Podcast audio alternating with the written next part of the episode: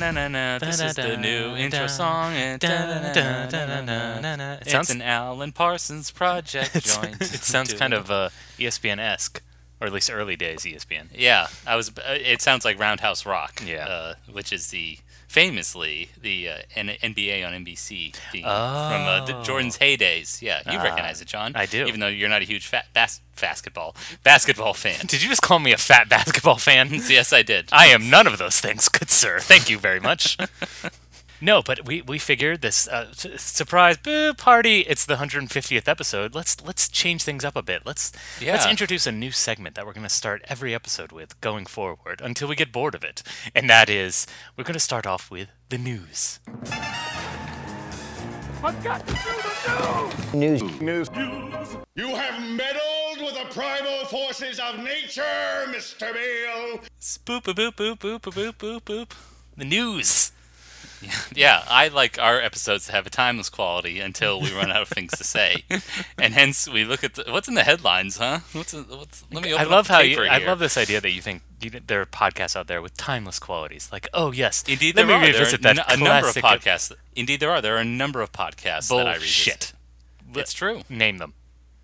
I, I don't want to because I'd be embarrassed. Oh. it's, it's oh. embarrassing enough that I already admitted to re-listening to podcast episodes, sometimes more than once. But uh, it's a long work day, so Okay.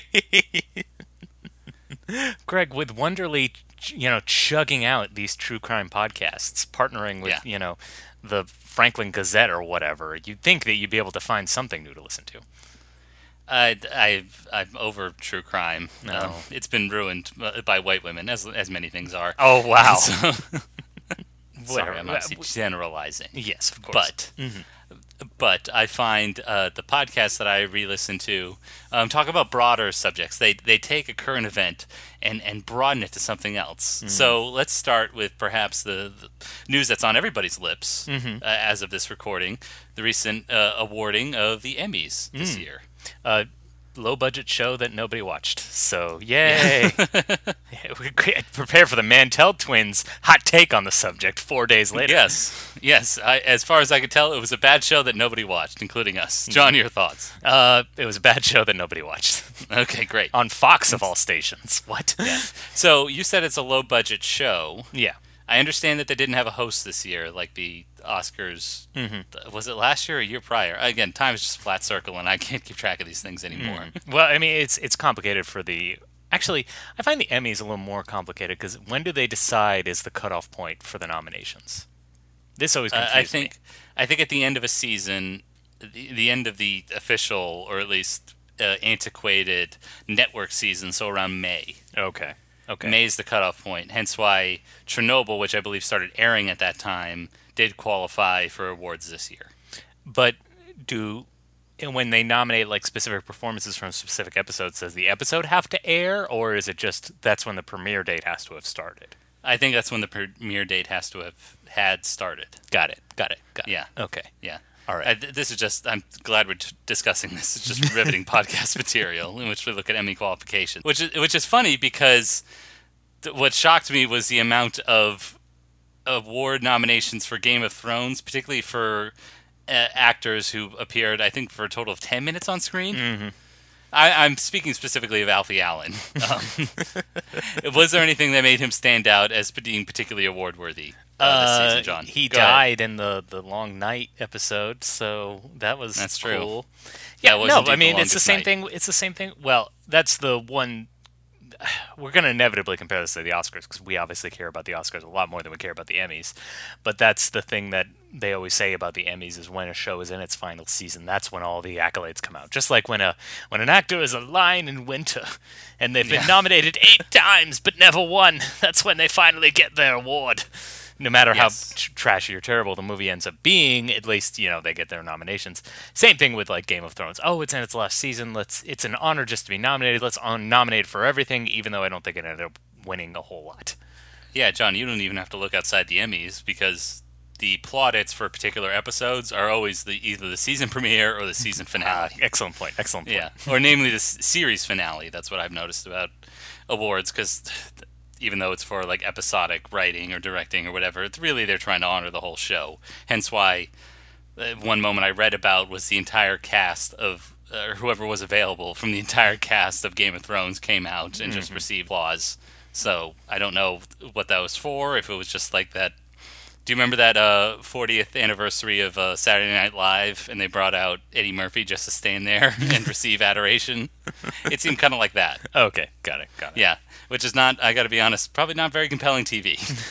Well, so this is the interesting thing that I wanted to talk about. So the the ratings are in, and they did terrible, of course, Yeah. like thirty percent down from last year, which is a huge drop. And Yeah. Vulture had a, or whoever the writer who wrote this article, kind of brought up the interesting point that the Emmys are kind of the redheaded stepchild of awards shows because they sh- they they hop around from network to network. You know, they're trying to keep it fair and balanced, obviously. Yeah. So you don't have that. You don't have that tentpole kind of uh, that tentpole uh, excitement that the Oscars generate, that the Country Music Awards generate, that Yeah. the Grammys generate, that the Tonys generate, because those all stay on one station. So obviously, Yeah, the at the- network feels obligated to prop them up and keep them exciting. Well, I, and I also want to explore some background information to this because you said this this award show was done on the cheap. Mm-hmm. They didn't have a host, and well, even though uh, being an Emmy host doesn't bring all the controversy that the becoming an Oscar host does, they didn't have a host, and that's because Fox very recently got sold to the Disney Corporation. Indeed, and uh, So- they don't really have the, the budget that they used to have apparently. Hence Yeah, why after the acquisition, all their shows that were you know cost more than five bucks to produce an episode got canceled. Yeah, same with uh, heck their movie department. I mean, Dark Phoenix was supposed to be the culmination of the current X Men series timeline, but with the sale to Disney, all their promotion got cut, and they had a terrible opening weekend. And now uh, it's it's seen as a, a massive flop for them. That's also what they expected because they had no money to promote to to promote it. yeah, exactly. And Disney wrote it off as a loss. So Yeah, yeah, we didn't make a profit this quarter because of X Men. I guess they don't belong in the MCU. Right.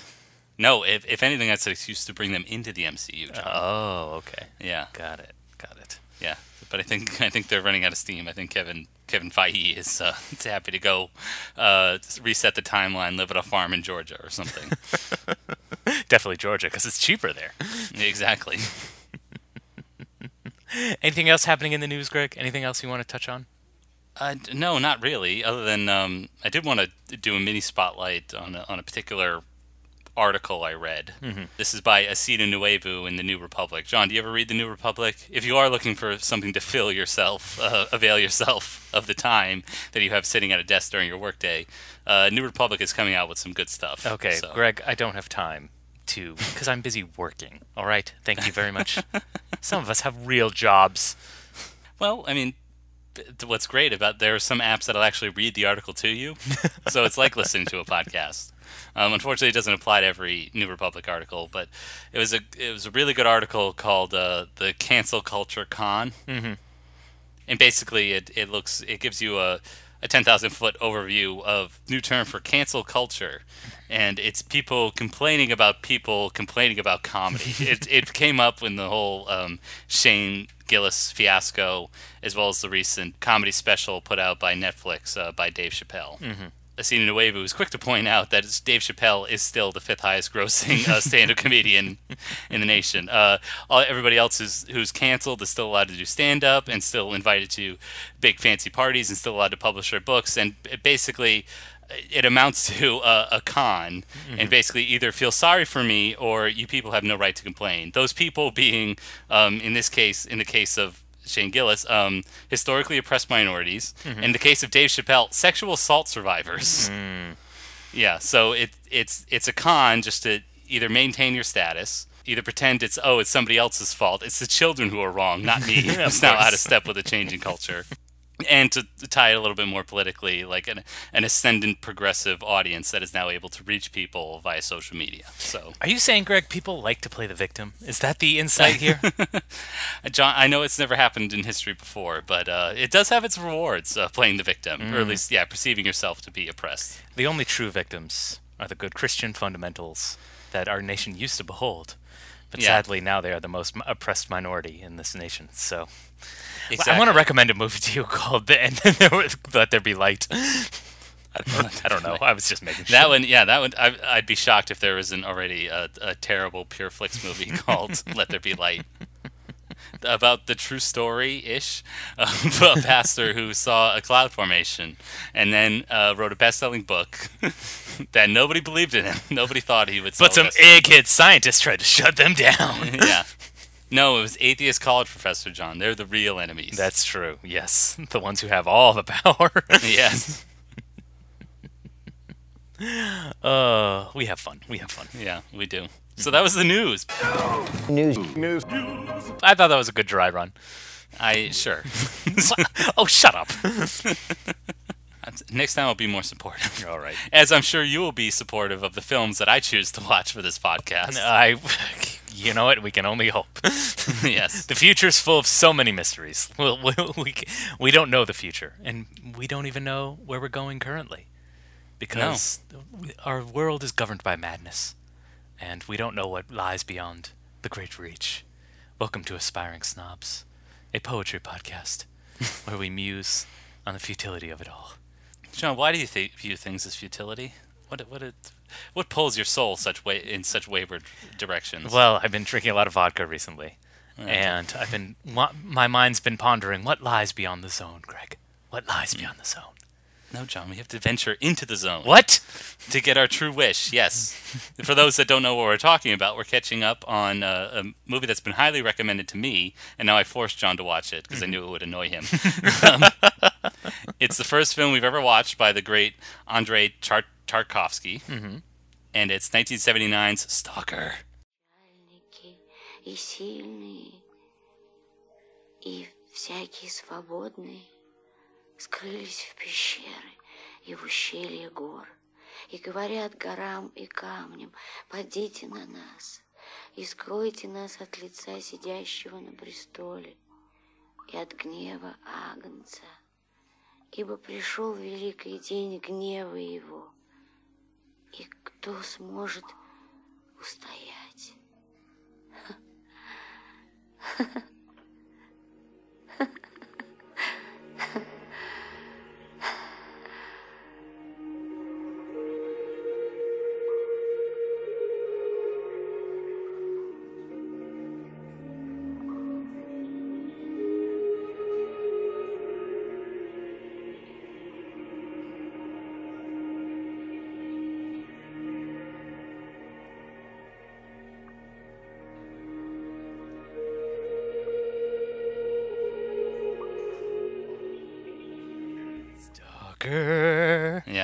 stalks in the night. Dun, dun, dun.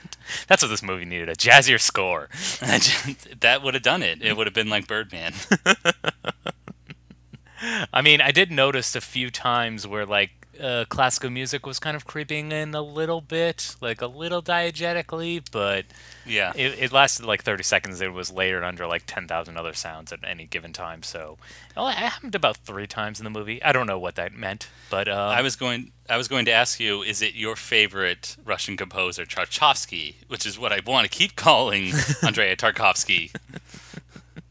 surprisingly no. There was a lot of Okay. Germans. There was a little bit of Wagner. There was a little bit of Brahms, but yeah, I don't I don't remember hearing any uh, classic Russian uh, classical music, which is a real well, pity. John- real pity. Anyway, go. c- Yes, yes, go. John, thank you for making those erudite references to classical music. well, would, would you expect anything less? If you do as- aspire to film snobdom as you and I do, Mm-hmm. the work of Andrei Tarkovsky is an, is a must. Explain why. Give me several reasons why. Um, because I find it's very uh, reminiscent of Russian literature, which is the kind of languidly paced, a lot of philosophical conversations. And so, um, and he's also noted for his production design, just the, the immersive quality of his work, truly incredible. And I hope you found that the same case here, like how exactly he shoots the locations. Oh, absolutely. This- yeah, I, yeah, the, the- whole time I was wondering. I, that was the first thing I looked for when I after I finished the movie. You know, you start looking up trivia and things like that. First thing I was looking for was shooting location, which apparently is Estonia. So, um, what the fuck happened in Estonia? Well, I'm sure they embellish it slightly. Well, I mean, one thing that having been to a former Soviet republic, they are very committed to art. unfortunately, they weren't very committed to uh, upkeep. So you could see how it really contributed to the mise en scène and this idea of a, of a zone that these three men, this trio of men, are, are venturing into, does look a little dilapidated and uh, unkept. Yes, but also it's shot in color. So what's there's Not some entirely. there's some contrast there because Yeah. okay, so plot get the plot out of the way. Um, yeah. Our main character, is. our main character is a stalker. A stalker's job is to uh, shuttle people in and out of the zone. The zone is protected by the government, uh, government guards. It is a quarantined zone, and so when we open the movie, there is this yellow filter over high contrast yellow filter over everything. He's going to uh, get these clients across to the zone. His wife chastises him. He says, "You're, you're." Actually, it's beautifully well done. The very first opening scene because he's trying to leave in the dead of night before they even wake up, and there's these long tracking shots showing him on one side of the bed and showing the family on the other side of the bed. Great job, direction, mwah. You know, French chef's kiss, mwah. Yes. Beautiful. Um, but what confused me is the fact that outside the zone, we're filtering everything through this piss yellow lens, which is very effective and very kind of off putting. But then we actually go to the zone, and then everything is luscious green, everything is actual full color, like everything feels very kind of natural. And maybe it's because. Again, he's trying to capture that sense of untouchedness that everything kind of goes back to a very natural state once we get into the zone. Your thoughts? There, there, there may be two reasons behind that. One artistic, one more practical. Mm-hmm. I think artistically, he wanted to demonstrate that because this zone, like we we presume, at least our cultural understanding is, is, we immediately think it's a quarantine zone because of some sort of nuclear disaster. Mm-hmm. This is this movie was released in the midst of the Cold War. The threat of nuclear war was kind of looming over everything. So our first thought is that it's that it's some kind of nuclear disaster. Also, the What little- Soviets have a history of covering up the true story. Let's be Yeah. honest. yes. This was before Chernobyl, but that's the supposition. The what little story clues were given is that it's actually a meteorite crash, and this government's kind of Mm-hmm. Which um, Russia also keep- has a history of as well. yeah, well, because it's so big. Mm-hmm. I mean, yeah, they've got a, a huge landing pad for that that sort of stuff. Mm-hmm. And so, our, our it even though it's contextually in the movie a, a meteor uh, a meteorite crash, like our our supposition that this is a very dangerous zone. However, because of the misinformation around it, they also believe that oh, there's at the center of the zone is this room where all your deepest wishes come true. Like it'll give you purpose and happiness, which uh, these three guys are sorely in need of. Because I also love, I as you said, I love those tracking shots. I also love the big wide shot of the bar that they're in. Yes, it's a I love it when like shot. rooms have their own character. So yeah, it has this deep yellow filter, like almost like sickly, like Mm-hmm. it's a really kind of ugly look. I think that was artistic to make the make the zone look much more verdant and appealing once they do finally enter it. Mm-hmm. I think the other thing, and I didn't know this about the movie, is that it was shot over like the course of the year, and and things kept messing up. Do you remember in the middle there's a title card like part two, and I was wondering, oh, what the heck is that? It's apparently when they restarted, they had to restart filming Mm-hmm. because everything they shot got screwed up in in the lab. Oh, And so, yeah, it's like the, the whole movie had a whole new change in tenor, and that's why um, they, they appended that little part two title card in there. oh, I had no idea. So I didn't notice any yeah. changes, honestly. Yeah. In terms of like wardrobe or lighting or anything like that, it all felt very consistent to me. I just assumed because this movie's three hours, like of course we need to break it up into chunks. Um, but also, once they get into the zone, um, uh, let's just get out right out with it. This movie's very obtuse. Yeah. Um, we're, we're explaining the plot like there's a huge amount of detail involved. There's really not. Uh, all No. our characters are basically defined by their professions. We've got our stalker, whose job is to ferry people into the zone uh, Yep. under the auspices of night or whatever. Um, then we have a professor, and he wants to be in the zone because he wants to study it scientifically. And then we have a writer, and he wants to go into the zone so he can muse about it and oh, just all sorts of flowery dialogue about what is the meaning of life and what is it what does it all mean you know Yes. very russian and obviously he's a writer so he drinks himself nearly to death every day nice to know that some cliches never go out of fashion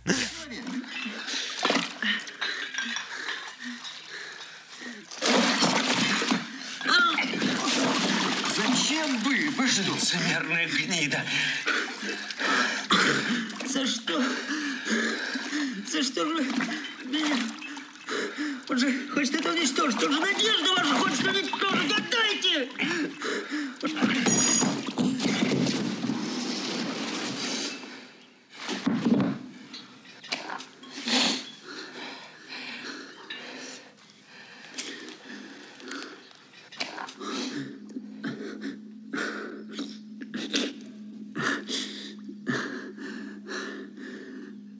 Ничего не осталось у людей на земле больше. Это ведь единственное, единственное место, куда можно прийти, если надеяться больше не на что. Ведь вы же пришли. Зачем же уничтожаете веру? Да Помолчи! We have our representations of literal thinking versus figurative thinking, and that basically makes up the plot. Most much of these uh, uh, conversations. Unfortunately, I didn't find them very memorable because they're not really uh, in the context of anything. No. Um, what I find the most compelling is that even though the stalker is leading to this zone, he actually follows from behind, mm-hmm. and he throws out and he throws out these these nuts with strings on them, presumably to look for traps or, or any pitfalls. But it basically says like, "Okay, Professor, you go, and I'm going to follow you instead." And so, like, I think I think that plays into it, like purpose. Like, it, it people aren't really following their job, so they don't really know what their purpose is. But the the plot doesn't really carry them along. It's or their actions are really dictating it. That's kind of the problem. And that's why I wasn't really emotionally leading into it, or emotionally leading into it, which I think. Um, unlike the person who recommended this movie, I need a romantic notion to really uh, kind of draw me into the story, and Russian art isn't really about that. Well, okay, so I'm not going to complain and say like, "Oh, this movie's too obtuse," because you can have obtuse movies. And so my points of comparison when thinking about this movie is uh, the the hallmark, the champion of obtuse movies, 2001: A Space Odyssey. And Yeah. then the other thing that I was very reminiscent of watching this movie was one of my favorite movies from last year, Annihilation. Very similar premise where this alien force has taken over this segment of land. We have to go in. It's very dangerous. Probably took a lot of inspiration from this movie. Now, the key difference is for what they lack in me, uh, substantive uh, dialogue or action, what they make up for in metaphor. But this movie really doesn't have that either because there's really not a lot going on as well. One of the great things about Annihilation is the fact that the the threat is very omnipresent. Um, it, it comes in many different forms, whether it's you know some kind of gangly beast, or also that their bodies are slowly kind of decaying or becoming something new. Here, it's like uh, it's it's all left up to your imagination, and even the characters as well. Like they they go stalking into this tunnel, and again, it's like you go first, and you know they're looking behind them, they're around every corner, but there's nothing there. and Well, I wouldn't say I wouldn't say there's there's one big grand metaphor that it's that it's in place for. Like you could say that the zone is is a symbolic of a nuclear fallout or something like that. Mm-hmm. But what it's really, I think uh, Tarkovsky does love symbols, and in the case that the main one that he's working with is water. We should also explain that every scene is just drenched. yes, um, the the scene that's cast totally in a yellow filter, like it's raining the entire time, and they have to traverse these big long puddles to these ruined cities. And same here, like they have to like again crawl through like the the mist in this deep dense forest, and once they do get closer to the room itself, like they have to traverse these this deep pond. That was that's one memorable sequence when they send the writer out first, and he has got to wade through this tunnel and to finally get into the room. And so, like, I think, yeah, even though there is an, uh, an overarching metaphor, I think Tarkovsky knows what he wants to say in terms of the, the mise en scène. I'm more like hung up on on who who are these people like inside of it, and maybe that's and maybe that's where also like the disconnect is. Um, because as you said, those other two examples, like we kind of we kind of know who Dave the astronaut and Hal the robot are mm-hmm. in 2001, or at least who the other character. Like we're given context clues. Same with Annihilation. Like Well, there's enough. there that- There's enough action to kind of justify and show who these people are. They're not just taking place in conversations, but all this movie has is really conversations. Yeah. And honestly, that kind of makes it. I don't want to say dull, but at least a little drier. Like if if they if Mm-hmm. No pun intended. Exactly. because these are some wet boys yes. by the they- end of it. Let me tell yeah. you. I was wet the whole time. Mm. Give me those weren't. potato. No, you weren't. They were craggy faces. So Give me those potato heads. Mm. Are you telling me a Russian man is balding? Hello.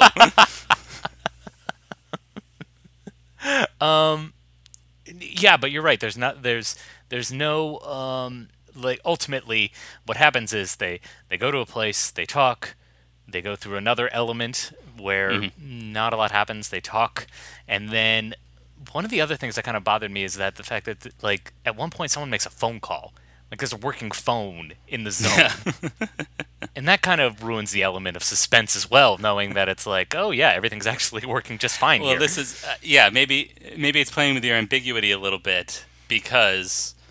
Uh, again, the supposed room that they're seeking inside this zone Mm-hmm. is supposed to fulfill your greatest desires. And remember, this is the college professor who wants to prove that he's right. Mm.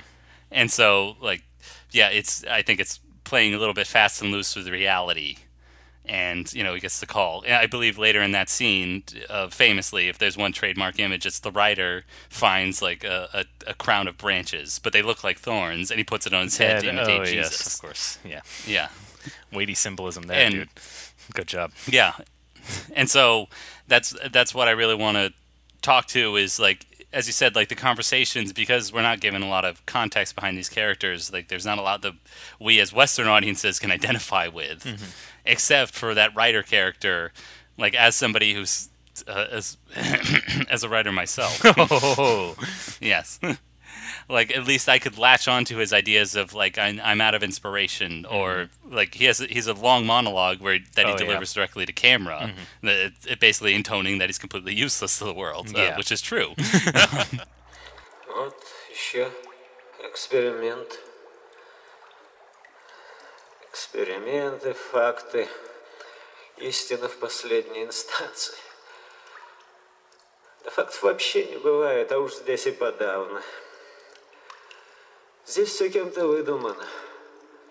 Все это чья-то идиотская выдумка. Неужели вы не чувствуете? А вам, конечно, до зарезу нужно знать, чья. А почему? Что толку от ваших знаний? Чья совесть от них заболит? Моя? У меня нет совести. У меня есть только нервы. Обругает какая-нибудь сволочь рано. Другая сволочь похвалит еще рано. Душу вложишь, сердце свое вложишь, сожрут и душу, и сердце. Мерзость вынешь из души, жрут мерзость. Well, so this is this is a kind of pivotal moment where he actually gets to lead the charge. He gets to go first, and for a second they thought he was lost or whatever, and then he kind of comes out fine on the other side. But again, like that's what causes him to kind of think like, "What good am I to the world?" And you know, oh, Yeah. oh, they they want more. They leech. They leech off me. Often, I Greg, I assume, feels the same way all the time. He always calls me. It's like, oh, they want my words. So many words. Indeed, they do, John. All I all I feel are questions about when my next book is coming out. Mm. I'd be happy to tell you, but yes, the publishers really want to know too. I know. Yes, they do. hey, what happened to that advance we gave you? uh, great question. So I went with these two other guys on an adventure. We stopped at the bar first. That was our first mistake. that was actually turns out to be the most important part of the journey. yeah. Yeah. So again, uh, maybe a little bit too fast and loose with the details. Yeah, I don't mind. Because it- I don't mind a movie that operates on dream logic, but you do have to Yeah. have some kind of grounding in reality to remind us that maybe the characters are kind of out of their minds. This is why I don't like David Lynch movies because David Lynch movies never leave the dreamscape. There's never like a moment No. that says like, "Oh, it could all be in the character's head," because it, it's always dream logic from here until eternity. So same thing with this movie, and the fact that there's three of them and one, and it's not like one sees things differently than the other. They're all kind of experiencing this mac- mass psychosis at the same time.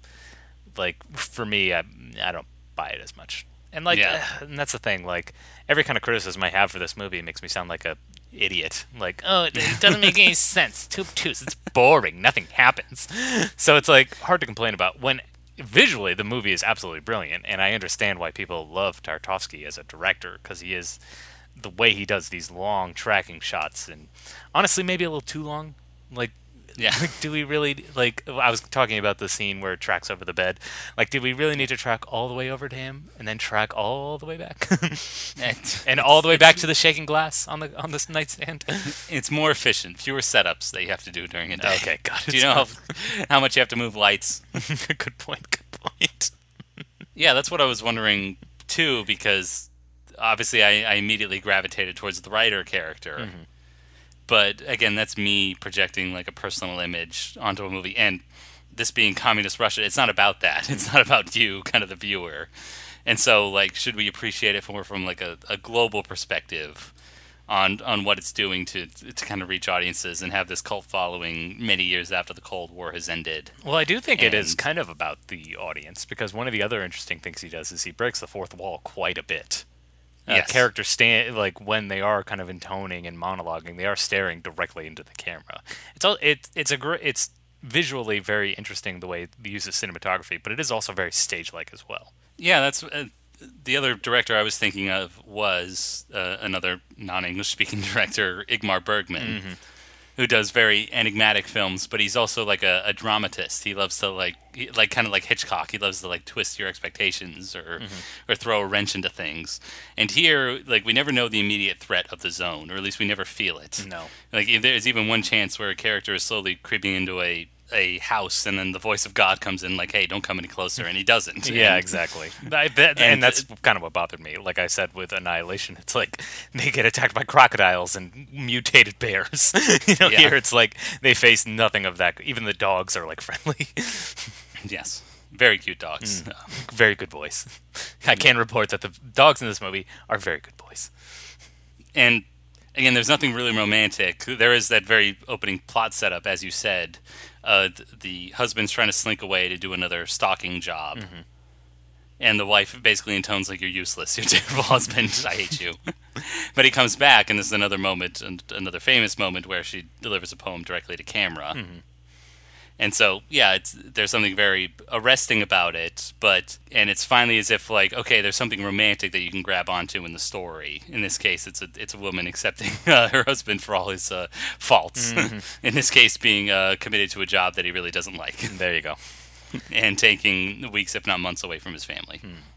Although with the final implication being that maybe he ends up taking his daughter there, and then That's a yeah. That's I th- I think like uh, it, it- maybe he needed like a big uh, maybe he felt maybe Tarkovsky felt like uh, Ingmar Bergman like okay I got to send him out with something that really that a, a real showstopper. Uh, where's my star child? I need a star child here.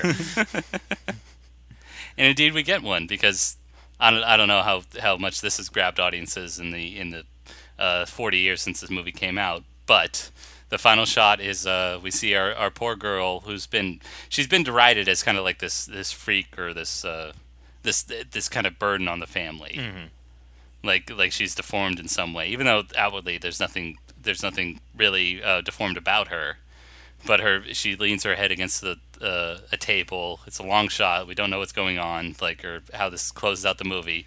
But then she uses telekinetic powers to move a glass. And well, it's kind of an interesting mirroring. I thought it was kind of mirroring the beginning where the glass is shaking because of the train going by, and obviously the Ah. implication is the fact that she's now in the zone, and the glass is shaking. It's like, wait a minute, but there's no train out there, and then we realize, oh wait, she's got telekinetic powers, and you know, obviously that's when Magneto shows up to tease that this is part of the greater X Men universe. Of course, you know, classic setup for the sequel. yeah, I don't know. Th- uh, Was there any maybe again my simian brain couldn't quite pick up? Was there any notion that I, I, something supernatural was going? Obviously, there's something supernatural going on inside the zone, but I didn't I didn't quite connect that with the family. No, and that seem and that does kind of make this ending feel a little out of place as well. Again, like I was thinking about it in terms of the connection of like he doesn't like his job as a stalker. He feels like he's kind of abandoning his family because of it as well. So what is the ultimate resolution? Well, he ends up taking his family to the zone. That's kind of the the synthesis of the two worlds or something like Yeah. that. I think that's that was my first interpretation of the ending with the daughter because she's obviously in the zone now. she's, she's in the zone. Yeah, Get it? It's full, yeah. It's full color. Yeah. Um, but obviously the wife stays behind or something like that, or they kind of leave the daughter. Yeah, but I, I with the whole like sense of like, oh, she's a freak, like that also seems very out of place. And I'm no nuclear physicist, but I don't think nuclear fallout gives you telekinetic powers. But I don't know. I- I, I didn't finish Chernobyl, so I don't know what the ending of that was like. John, the the ending of, of Chernobyl also ends with a, a concluding tw- a huge twist. oh, so, okay. Turns out there were three other reactors there. Yeah, look out for that. Yeah. They didn't explode. What's going on? So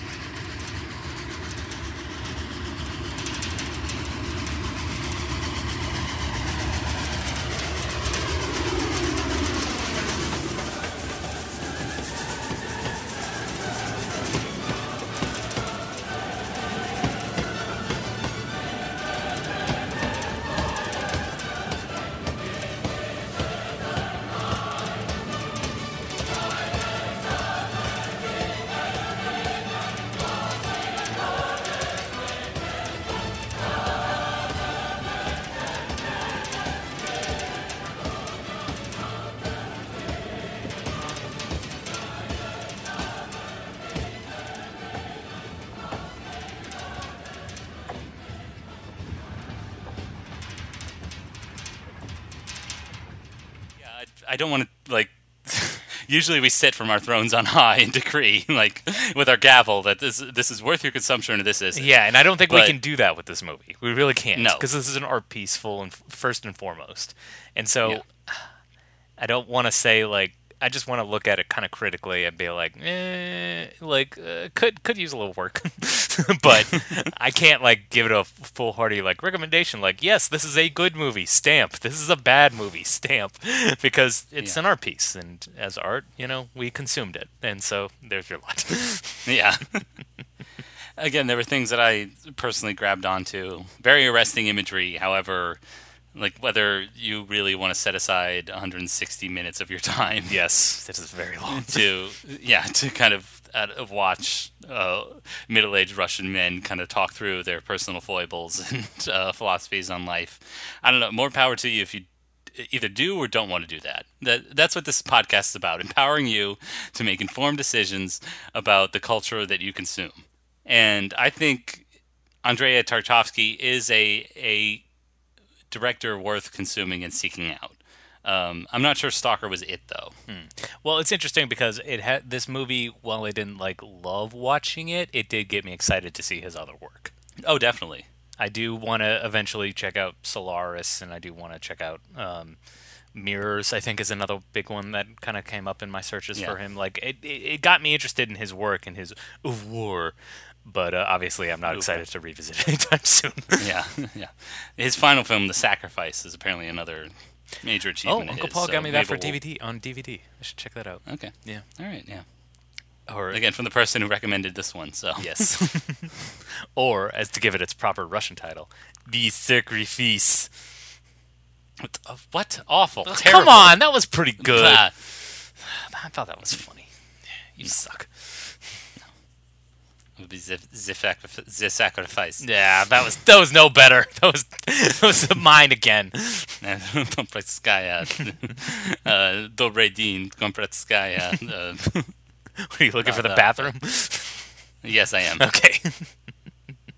well, Greg, since we can't give this a full-hearted recommendation because it's too be because our brains aren't galaxy enough, maybe we No. could give leave some people with some recommendations behind. What do you say? I think that's a good call. Mm-hmm. I think we're going to stick to our bread and butter. We're not going to introduce a new segment to outro the episode. No. Instead, we're going to stick to we know what we know works because we've received plenty of feedback that says more more of this, please. Yes. so we're gonna end this episode with signature segment spotlight. Spotlight. Spotlight. Spotlight. Spotlight. It's time, Robbie. It's time. Yes, this is how we conclude every show, Mm-hmm. where we hopefully wholeheartedly recommend something uh, for our viewers to watch. Usually, it's something that we watched recently. Yes. Um, and for me this week, I've been catching up with. Uh, I have Hulu. I don't like to admit it because it, it makes me. It's look- part of. It's now part of the the Disney hype. Exactly, Disney and it makes, it makes me look like a corporate shrill, shill. But Yes. um, I have been watching a lot of Hulu recently. I've been catching up with a FX show that just ended its run this past year. It's Baskets. This is this is apropos because Zach Galifianakis is uh, invading another streaming service, Netflix, Yes. with his uh, Between Two Ferns, the movie. And now the show's over, so it has a lot more. He has a lot more free time on his hands. Okay, Uh, actually, what drew me to this uh, show is because it's written by uh, Karen Kilgariff, or she's written a. She's a staff writer on it, and she's written four episodes for it. And I don't know if you're familiar with Karen Kilgariff, but uh, she's got a long history. no idea who she is. Uh, long history of uh, writing in Hollywood. She also wrote for like the Pete Holmes Show. Uh, just a lot of writing here or there. She dabbled in stand up for a while, but now she's the current host of a little known podcast that you might have heard of called My Favorite Murder. So, oh, okay. yeah. So more Wondery true crime podcast. first of all, it's on the Exactly Right Network, okay? Shut up. Oh, okay. Oh, sorry, sorry. Which they founded, thank you very much. She's an enterprising woman, okay? Dang. Yeah. They've they've got some pull at uh, M MFM. yes, right? they do. yes, MFM Yeah. is. Good job. You put letters together. Yes. More fucking mother motherfucking yeah whatever. Yeah. Anyway, continue. Tell us about baskets, John. Okay, Baskets. It is a show about Chip Baskets, who is a trained French clown, or at least as the episode, as the as series starts, he has just returned after flunking out of French clown school because he does not speak French, so he couldn't impart he couldn't take in any lessons. He returns with his uh, new French wife, who she freely admits does not love him and uh, is only doing this for a green card. Uh, he returns home to Bakersfield, California. Christina Baskets, played by the magnanimous Louie Anderson, who just does a, fantastic job. Uh, there's Yeah. several highlights of the show. He is definitely one of them because he just brings so much like classic mom energy to it. Just Well, I, I was I was gonna ask. I mean, is there any controversy about a man playing a, a female part, or uh, not not especially. Um, I think it's because he just does such a good job. yeah, I, I, I think that's what I the, the why I wanted to bring it out because there's no controversy surrounding it. It's because it's non-controversially good. Um, exactly. Um, he, what he does with the part, he he says you know a huge inspiration was his own mother, and she just has that kind of like this classic mom energy where she just tries to make small talk with every single human being around her whenever she's out running errands. It's like, oh, what's that? That's cute. Oh, I like Yes. that. I'm gonna look into getting one of those for myself. Oh, you know, I like to splurge sometimes. like, in in what I'm assuming sharp relief to the brooding, uh, self-serious clown played by Zach Galifianakis. Well, and that's that's something I kind of want to bring up about this show. The title is Baskets because even though Zach Galifianakis is playing the title character of Chip Baskets, it's really more about his family because Zach Galifianakis is also playing double duty as his twin brother Dale Baskets. Uh, yes, which is basically his Seth Galifianakis. exactly character. the exact same thing. He's got the high pitched voice and the high energy, you know. Yeah. Um, Shave everything but the mustache. exactly. Um, both of them are cretins. Both of them are terrible human beings. Okay. and it's kind of up to Christina to kind of hold things together. And that's the other great thing about the performance is obviously she brings he brings so much of that mom energy to it, but also it's it's covering up a quiet desperation. That's the weird thing about this show. It's it's all about that kind of quiet desperation. It's it's very important that it takes place in Bakersfield, California because these people live such drab, depressing lives. and one of the weird things about the show and I don't know how I feel about it. This is a show that was obviously like would never get greenlit ever in a million years. So you have to wonder, and also yeah, it was supported by Louis C.K., but we won't talk about that. Yeah, Um, yeah. It would never be greenlit in a million years. It's about you know poor people living in Bakersfield, California. One of them wants to be a clown, uh, very seriously wants to be taken seriously as a clown. Um, yeah. So how does it get its funding? Well, a lot of it centers around Costco, and a lot of it centers around Arby's. Every episode has to feature a, a segment in Costco or at Arby's, and there's like kind of subtle product placement as well like you know like almost kind of like jokingly like hey like there's a there's a episode arc where chip just kind of like quits it all and becomes homeless for like two episodes. He quits his job at arby's and you know he like disappears for like six weeks. And when he comes back you know his manager's like oh thank god you're back. You've been on the schedule for like six weeks. Can you work the two o'clock shift today? He's like no i can't. Like ah, damn. Hey dale can you work the two o'clock shift He's like, sorry, I can't return to work yet. I'm I'm still going through some things. Like, hey, no worries. Arby's takes care of its own. Okay, you're part of the Arby's family. All right. Alright. And it's like, Well- it's obviously meant to be like product placement as well, but it's also like meant to be kind of a joke. The fact that these people's lives are so sad and depressing that they center around Costco and Arby's. Yeah, I don't know what to make of that. Mm-hmm. Like, uh, whenever I see product placement that obvious, it makes me queasy. Mm-hmm. Particularly, uh, Barry was a big offender of that. It's and presumably it's because HBO can't take advantage of those product placement deals in either Game of Thrones or Westworld. So yeah. So they gotta they gotta have Stephen Root say like, "What a deal! I got at Target," or exactly. "Let me walk in a frame with my 511 backpack." But that's the thing. Let me show you that logo again. Yeah, but that's the thing. It's like it's every single episode, so it's almost No. overbearing. But again, they always try to turn it into a joke, and it's also important because Martha Kelly's character works as like the Costco auto insurance, and it's also implying that she's doing a very bad job. So it doesn't obviously look, make Costco look that good. There's a great episode where, again, just an insight into how sad Martha's life is. You know, they they come and interrupt her at her job. They just do it frequently. How did you guys get in here? Oh, we just walked in. It's fine. and they're in, she's trying to field phone calls, and then they just unplug her phone. Oh, good, undivided attention. Oh, jeez. and then you hear in the distance they're singing "Happy Birthday, Happy Birthday, dear Martha." Martha, is it your birthday? Yeah. Yeah, it is. What? Why are they singing it to her? Hey guys, I'm Martha. I'm over here. and they're like, "Oh, sh- I'm sorry, Martha. Do you want us to sing it again?" And she's like, "No, it's okay." Oh, good, thank God. And they just dump the cake on her desk Oh, and leave.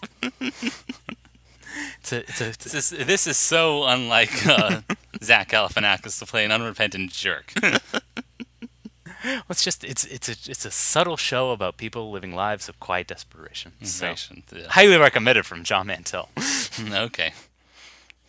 I, I I have been meaning to check it out as as a lot of different shows. Um, but It's impossible. Oddly enough, hasn't gotten a lot of word attention. Maybe because FX or FXX now doesn't do a great job with that. Um, No. as as Sunny has written about before. um, not that they care. Well, they do it great for their prestige dramas like American Crime Story, but yeah, they don't. Yeah. I don't think they're great at campaigning for their comedies. Sadly, not that it really Yeah. matters. Like again, going back to the Emmys, like Saturday Night Live won again. Really, for this season? For this season? I, John, they're speaking truth to power. Okay. Did I didn't I didn't know about this Donald Trump guy until I saw his impression on SNL. Now I've got my reservations. Got to be honest. They really Don't took like him to the cleaners. Yeah. He does look Don't stupid. like the, Yeah. Don't like the yelling. Um, the way he treats Melania is unfair. I think. Hmm. All right. Well, enough about me, Greg. What do, what do you have for Spotlight? Please share. Continue. I want to spotlight something I also saw this week that was shockingly apropos in that its first act entirely, like Stalker, its first act entirely takes place in black and white, and then the remaining of it, the remaining movie takes place in color. Hmm. So you finally got around to seeing The Wizard of Oz. Cool. Nice. That that could have been part of it. That could have been an inspiration, much like Stalker. uh, but it wasn't sepia tone. It was black and white. And uh, this is a movie I actually saw back in college. And it's a very important movie, or at least a movie close to my heart. And the Criterion Collection was was pumping the hell out of heck out of it. So I thought, okay, I'll I, I'll go ahead and watch it, and I'm very happy I did because the movie's called Happy Together. Hmm. Sounds. John, have you heard of this movie? It sounds kind of familiar, but there's a lot of ha- movies with "happy" in the title, so I, I don't know. You're gonna have to. you're gonna have to refresh my memory a little bit more. This is a movie from Wong Kar Wai, the director of uh, another movie we looked at, In the Mood for Love. Oh yes, yes, yes, yes. Yeah. And this movie is also a love story, but John, very it's a, a love story between two men. Ooh. yeah. now I have your attention. Yes. I am fully er- erect with attention. Yeah, this is kind of a, his follow up to uh, his breakout in the United States It was called Chungking Express, and that was done with a lot of different style. And he brings that to here, only it's a story of a of a homosexual relationship. It's about uh, a gay couple in Hong Kong who are having a, who are hitting a rough patch. Uh, as the narrator intones, like uh, we we always have to start over, and it's because one guy is, is more the serious one, and the other guy is the more the the partier and the philanderer. And so they they the way your, your the way you just sorry just your uh the way you intoned mm there seems uh this seems very true to life so far I mean, we've known all, we we know all sorts of couples, I suppose.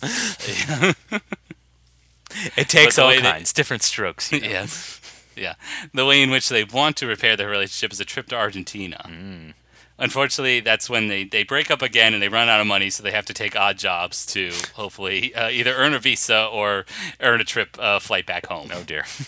yeah Again, classic romance, classic Yeah. romantic comedy setup. Well, I, th- speaking of the romance, I should say that th- there's only uh, only the opening scene do they really express their sexuality. The rest of the time, it is kind of like bickering, which I think is why it's very seminal seminal for me in college because.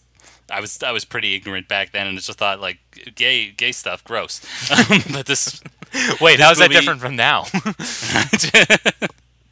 you tell Very me that fair. every day. yeah, when I tell you something me and my husband did, you're like, "Oh, gay stuff, gross." Well, what the movie does, I, I think, does give a very honest kind of warts and all portrayal of a relationship.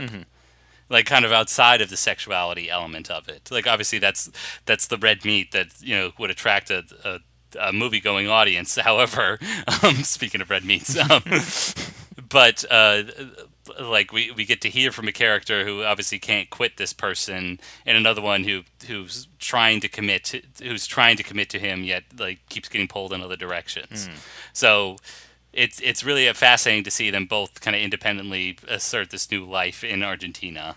Um, the one thing I and the one thing I will say why I like this movie maybe a little bit more than Chungking Express is that Wong Kar Wai restrains himself, like you saw in The Mood for Love, and how it's very stately and you know long montages, very thoughtful. With his movies in the '90s, though, they were quick cuts, they were radical, Dutch angles. Whoa! And, you know, the colors blown out. Yeah, whoa! It was, it was Danny movie for the Boyle, where'd you come from? Yeah, it was a movie for the '90s to the extreme, and uh, he he more restrains himself here, except for like one very pivotal scene wherein uh, our lead character, played by Tony Leung, the same guy from In the Mood for Love, um, he takes his lover's passport.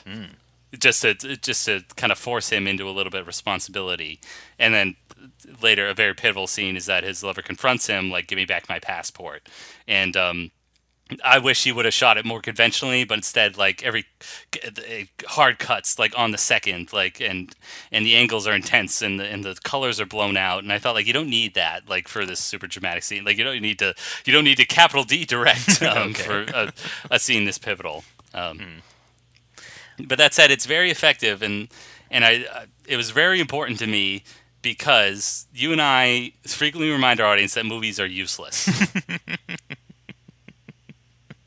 with the exception of, of one great point that Roger Ebert made, is that uh, films are like windows, are, are like machines that generate empathy. Yeah. They're windows into other lives so that we can understand. And it felt like, at least for the first time, I could see like a, a portrait of an LG, of the LGBT community that I hadn't seen before, and it was like literally watching this machine generate empathy for me. Mm. And so that's why I really I was happy to revisit it and really happy to see it again and recommend it to everybody everywhere. So. All right. Well, I'm a little Yeah. disappointed. This is what it took, but okay. exactly. I'm also uh, uh, brain damaged and don't uh, see people as see people. I have to filter it through pop culture and art. Um, Well, I mean, you you raise an interesting point, which is yeah, like, oh, okay, like yes, it happens to be a gay couple, but it doesn't really matter, or that's kind of beside the point. Well, I don't. should I don't we- want to say that, Yeah. and not that it doesn't matter, but it's it's it's portrayed in a way that I think general audiences can understand and empathize with. Yeah, but I mean, that's kind of it brings up an interesting point of when I mean, this is coming up more recently with like colorblind casting and issues of representation. Like, is it is it just okay if we, you know, oh, we use colorblind casting, we cast a black guy instead of a white guy, good job. But also, isn't it important to kind of to recognize the fact that there are cultural differences and then to also emphasize that and not necessarily like just try to make everything kind of like flat and even. Like if this is a gay story, how does that affect things? How does that make things different than if it were just a straight couple? And that's Uh, and that's what I that's one of the things that kind of draws me to this movie, but also kind of worries me is the fact that what like why is it important that they're gay? Like what does that have to say about gay relationships as opposed to it being a straight relationship? uh, I would say maybe it's that that culture, like the fact that somebody is more like hedonistic. Mm. Perhaps like that's what that's why I made note of your the way you um, kind of received that information because you and I probably do know people who live every moment like it's la- like it's their last and their sex their Mm. They made a musical about that. yeah their their sexuality plays a part in that i think that's important i, I will say it's probably it, it, more the focus is on tony leung's character and um, it it is just as much maybe an immigrant story. It's not really. There's not a whole lot of cultural clashes going on, but it's a, it. That's what really drives the plot and and kind of how, like what what this relationship is is going. Like they this relationship should be moving towards a common goal, and it's not essentially. the common And goal so- being getting out of Argentina. yes, getting out of Argentina, or whether they really want to like return to that old life. Um, there's also talk about the family and how it also leads to some disconnect there. I didn't even mention that there's also the possibility of another man. Um, yeah, who's, who's who's caught uh, Tony Leung's character's eye. So Scandal. yeah, Craig, you know I'm a bad bitch who lives for that drama. So yeah. well, I, I also should say, and what really also grabbed me is how Beetlejuice directed, and th- their their main reason for the trip was not just to go to Argentina, but they did want to see some waterfalls, and um, so you know, obviously, I'm, I'm a Western film uh, a Western uh, film goer who likes to see goals and you know people striving towards them. So okay. not like unromantic, unsentimental uh, uh, Russian Russian moviegoer who j- just wants to see you know, philosophical discussions played out before me. So Well, again, he wasn't making it for any money, so what, what does he have to prove? that's true, exactly. That's what makes That's it- true art, probably. Yeah, exactly. No product placement here. capitalism destroys art. Exactly, as it destroys everything Yep. for uh, for just a, a, a unrepentant amount of growth, just the, the profit margin, just margin and growth. That's all we're going to look at. That's uh, value. Value is all we got to look at. Just pounding the pavement, always looking at value. Yep. We got to build our value. We have to build our brand. We have to build our, our growth. Come on, John, let's do it. All let's right, do let's it. do Come it. on, let's let's Build this pounding audience. the pavement. We're going to do it. We're going to make it happen. Hey, all right, social it's insatiable. media, It won't connection, engagement, content. Yes. We've got Twitter, we've got Facebook, we've got Instagram. You can find us on all three. You can follow us on all three, and you better follow us on all three. Okay, God damn it, we got Yes. we've got money to make. yes. Engage with us. Write to us on those social media platforms Twitter, Instagram, Facebook. Write to us at aspiringsnobs at gmail.com. Keep them coming in, all right? Listen to us on those platforms. I just hit my microphone. Ratings, Listen to us on those platforms. Five stars, Spotify, Apple Podcast, Stitcher. They're all there. They all matter. You have to give us Yes. ratings. You have to hit it hard. Always be closing. yes. That's, I think we're doing a great job here. I think I think we're doing a fantastic job. Yeah. If we're not number one on the iTunes charts by the end of tomorrow, then I don't know what we did wrong. Yeah. If I didn't already give away uh, what I do for a living just by sitting at a desk all day, clearly I'm not a salesman. no. I believe it, Greg. Oh, thank Are you sure you're not an actor? Oh, people definitely got that. I'm not an improviser. Like, uh, uh yes, and um, Uh, I agree. Greg, we've we've we've given him all the prerequisites. We've given him the news. We've given him the movie for discussion. We've given him spotlight, and we've given him the plugs. I think there's only Yeah. one thing left we need to give him, and that's the movie we're watching next week. Okay. I thought it was going to be a copy of Dianetics, but I'm glad you brought it. No, Greg, we gotta ease him into that, okay? Oh, okay, yeah, you're right. You're right. It's been subtly woven It's a through soft sell. all It's a 150 soft sell. episodes. yes. Well, John, as I said, life is moving faster and faster. All right, we've got to move growth. We got to, and it is in fact one of our greatest consumerist holidays of all, Halloween coming up very soon. Indeed. So for the month of October, we will be looking at uh, horror movies through the ages, starting with uh, the 1956 horror cult classic. I don't know how to classify it. All I know is that Steve McQueen's in it. It's The Blob. It's a schlock spectacular. That's what I'll call it. Yeah. All movies from there have a have a certain level of schlock. Uh, we're not big schlock guys, honestly, because I, No. I think there's a lot of people on the internet who already do that kind of subject matter a lot better than we do. Um, Yes. But also, I think we're we're kind of more in our wheelhouse, re-examining movies that again have that kind of that aura, that cultural veneer. It's like, yes, this is a true classic, and we can knock them down a peg. No one's gonna get anything out of us like already knocking down shitty movies. Well, I'm not sure about uh, being a, maybe a, a true classic or something, something to stand out above those other schlocky movies that people on the internet examine. But I do know it's a bit self-reflexive because the centerpiece of the movie I know takes place in like a movie theater or something. So oh maybe it was a maybe it was a, a it's a postmodernist classic. We don't know yet, do we? no, I mean I know the maybe it ends like the uh, uh, what's it called the um Little Shop of Horrors. no Invasion of the Body Snatchers where he literally turns to the camera. It's like Ah. and they're out there too. and the blob is in this movie theater as we speak. Yes. Deep breath. Do.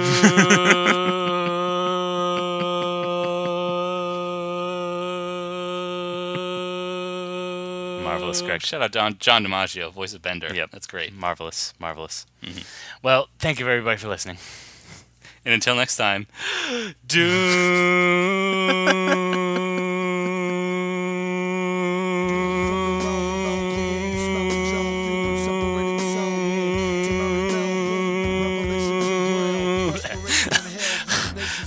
Shaking of a snake tail, make do, blazing swords, trays the haze, praise the Lord, saving grace, lace your broad, she say she bored, a crazy straw, ink and stale, dry paraffin, candy corn crap rappers pale by comparison, a bad.